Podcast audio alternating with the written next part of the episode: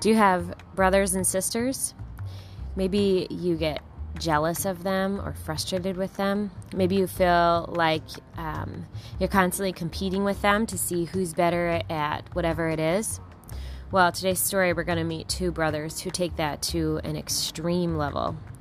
I'm so glad you're joining me today on Audacious Arrows, where we're becoming recklessly bold men and women of faith through the power of God's Word.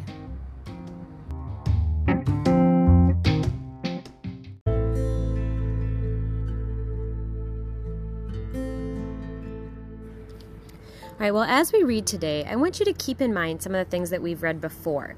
Two things in particular. I want you to keep in mind the creation mandate.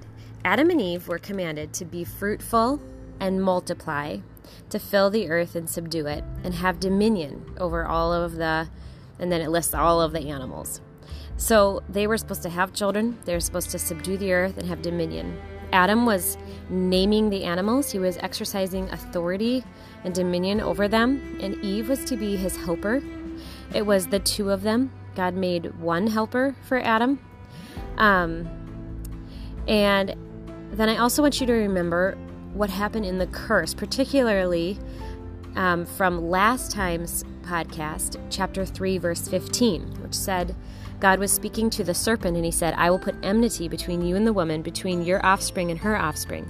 He shall bruise your head, and you shall bruise his heel. We talked about that quite a bit last time. So, Eve and Adam probably had that in mind as they go about having children, wondering because they knew that one of their offspring would be the one that would bruise the head of the serpent.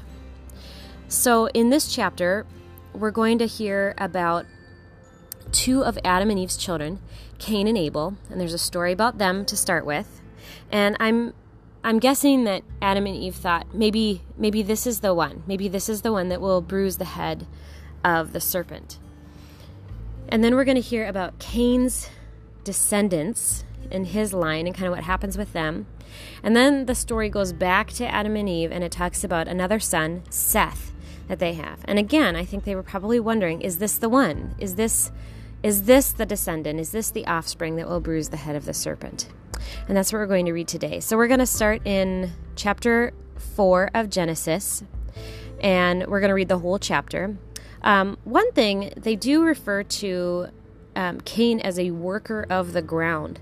And we don't really use that phrasing, but a worker of the ground would be like he's like a farmer. He's um, he's bringing up crops, and probably the um, probably the produce that he brings um, it says that he brings an offering of the fruit of the ground, and it's probably like some kind of grain that he's been growing, um, something that he's harvested. All right, let's dive in. So we're in Genesis chapter 4 and the beginning of that chapter.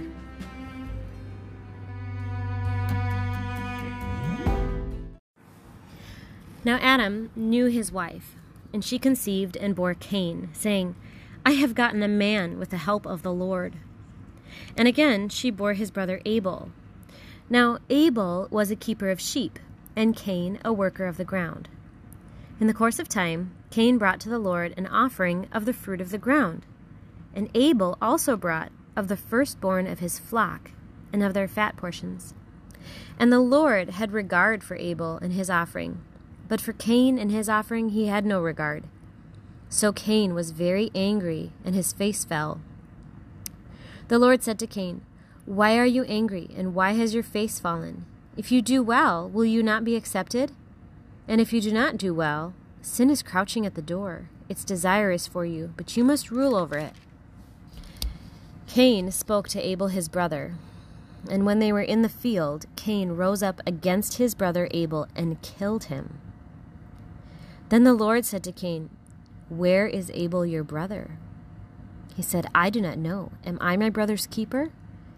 And the Lord said, What have you done?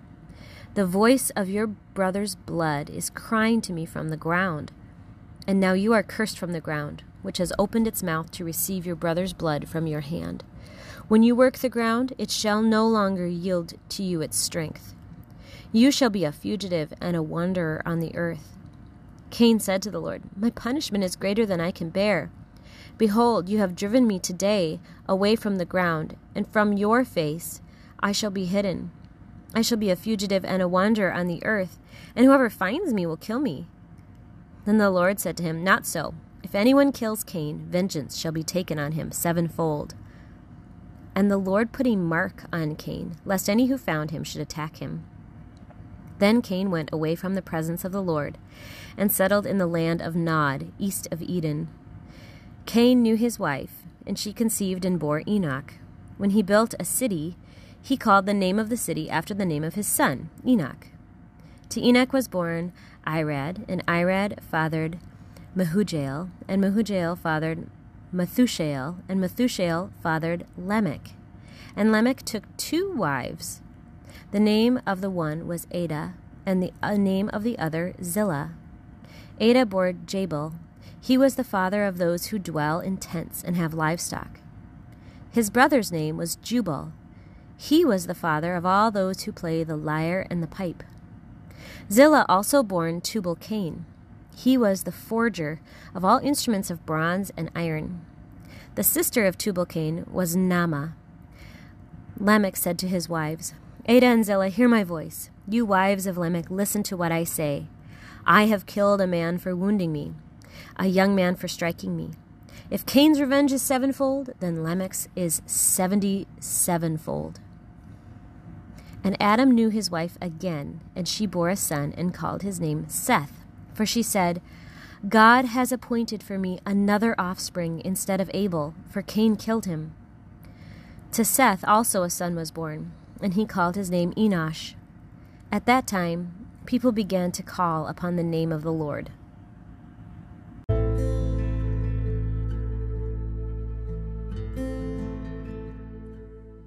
What an intriguing story. And as you read, I think it's normal to have some questions. I always wonder what that mark on Cain was. Was it a tattoo? Was it like a big freckle? I just am curious. But I will say that the Bible tells us everything that we need to know. Anything that's really, truly important for you to know, God included in the Bible. So even though there's some questions that we have, everything we need is here. So let's dig in. So in the beginning, we have Adam, or we have Adam and Eve, and they have these two boys. Now we know from the rest of the story that there's other people. Cain goes with his wife later on, and then they have children too. So Cain has a wife. Where'd she come from?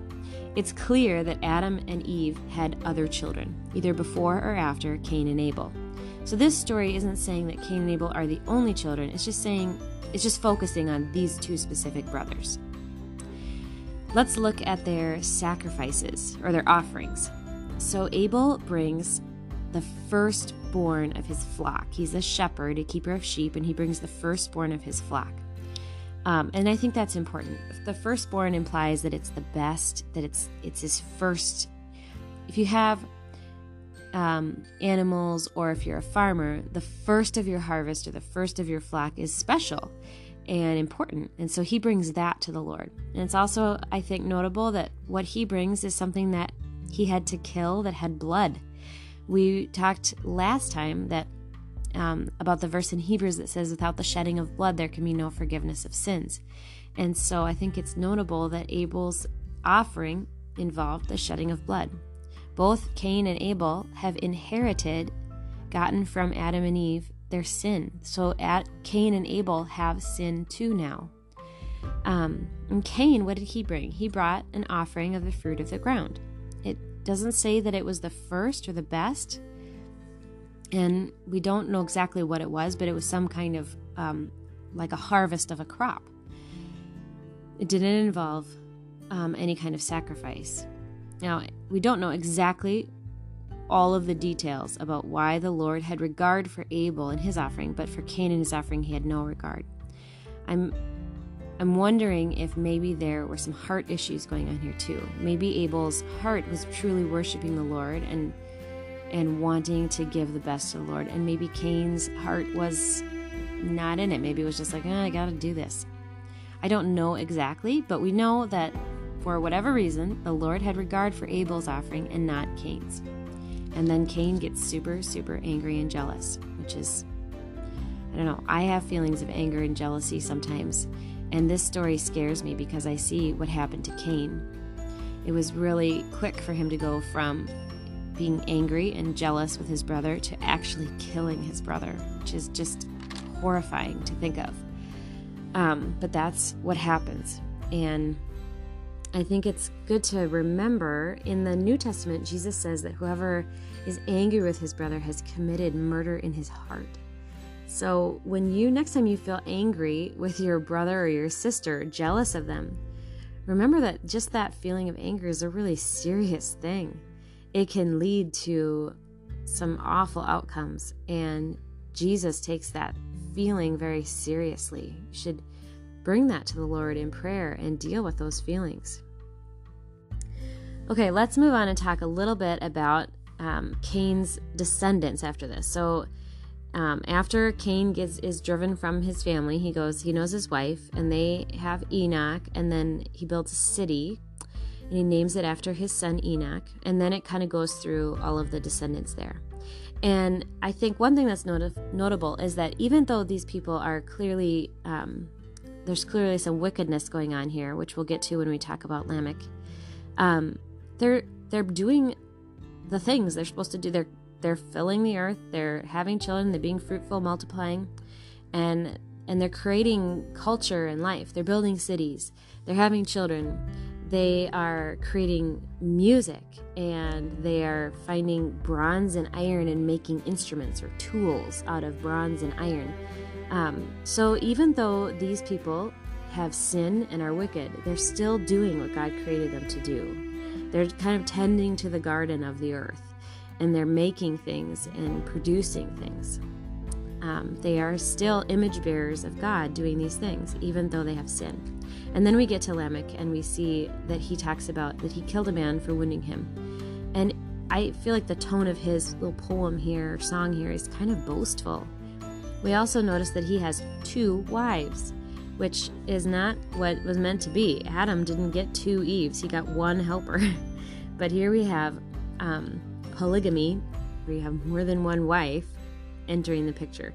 So there's kind of a growing um, sin we went from Adam and Eve disobeying and eating the fruit to now we've had murder, Cain murdering his brother, and now we have polygamy, and now we have more murder and revenge. And so you see that sin and wickedness is growing in the earth. And then at the very end, we have Adam and Eve have another son named Seth. And I don't know, but it says, God has appointed for me another offspring instead of Abel, for Cain killed him. So she's kind of seems happy that she has another child because Abel is gone. Um, and I'm I'm guessing that Eve was hoping maybe Seth, maybe he's the one, maybe he's the offspring that will crush the head of the serpent. And then at that time, people began to call upon the name of the Lord. So there's a little hopeful note at the end of the story that maybe Seth's line, maybe maybe they will be the righteous one that will be the hero and crush the head of Satan. We'll have to wait and find out next time. Let's talk about our memory verse for this week. Um, we are doing, starting to do the fighter verses from Truth 78. So our verse for this week is in Joshua 1, verse 9. It says, Have I not commanded you? Be strong and courageous. Do not be frightened and do not be dismayed, for the Lord your God is with you wherever you go.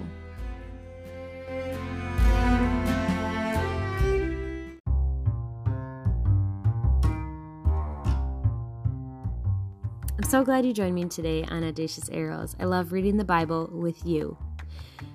Make sure that you um, are getting notifications or subscribed so that you don't miss any episodes. They air Monday through Fridays. And as we read through the book of Genesis, if you have more questions, I just would commend or recommend to you um, a ministry called Answers in Genesis. And you can find the link in the description below. Have your parents check them out. They've got all kinds of great resources for kids that answer questions from the book of Genesis. All right, we'll see you next time.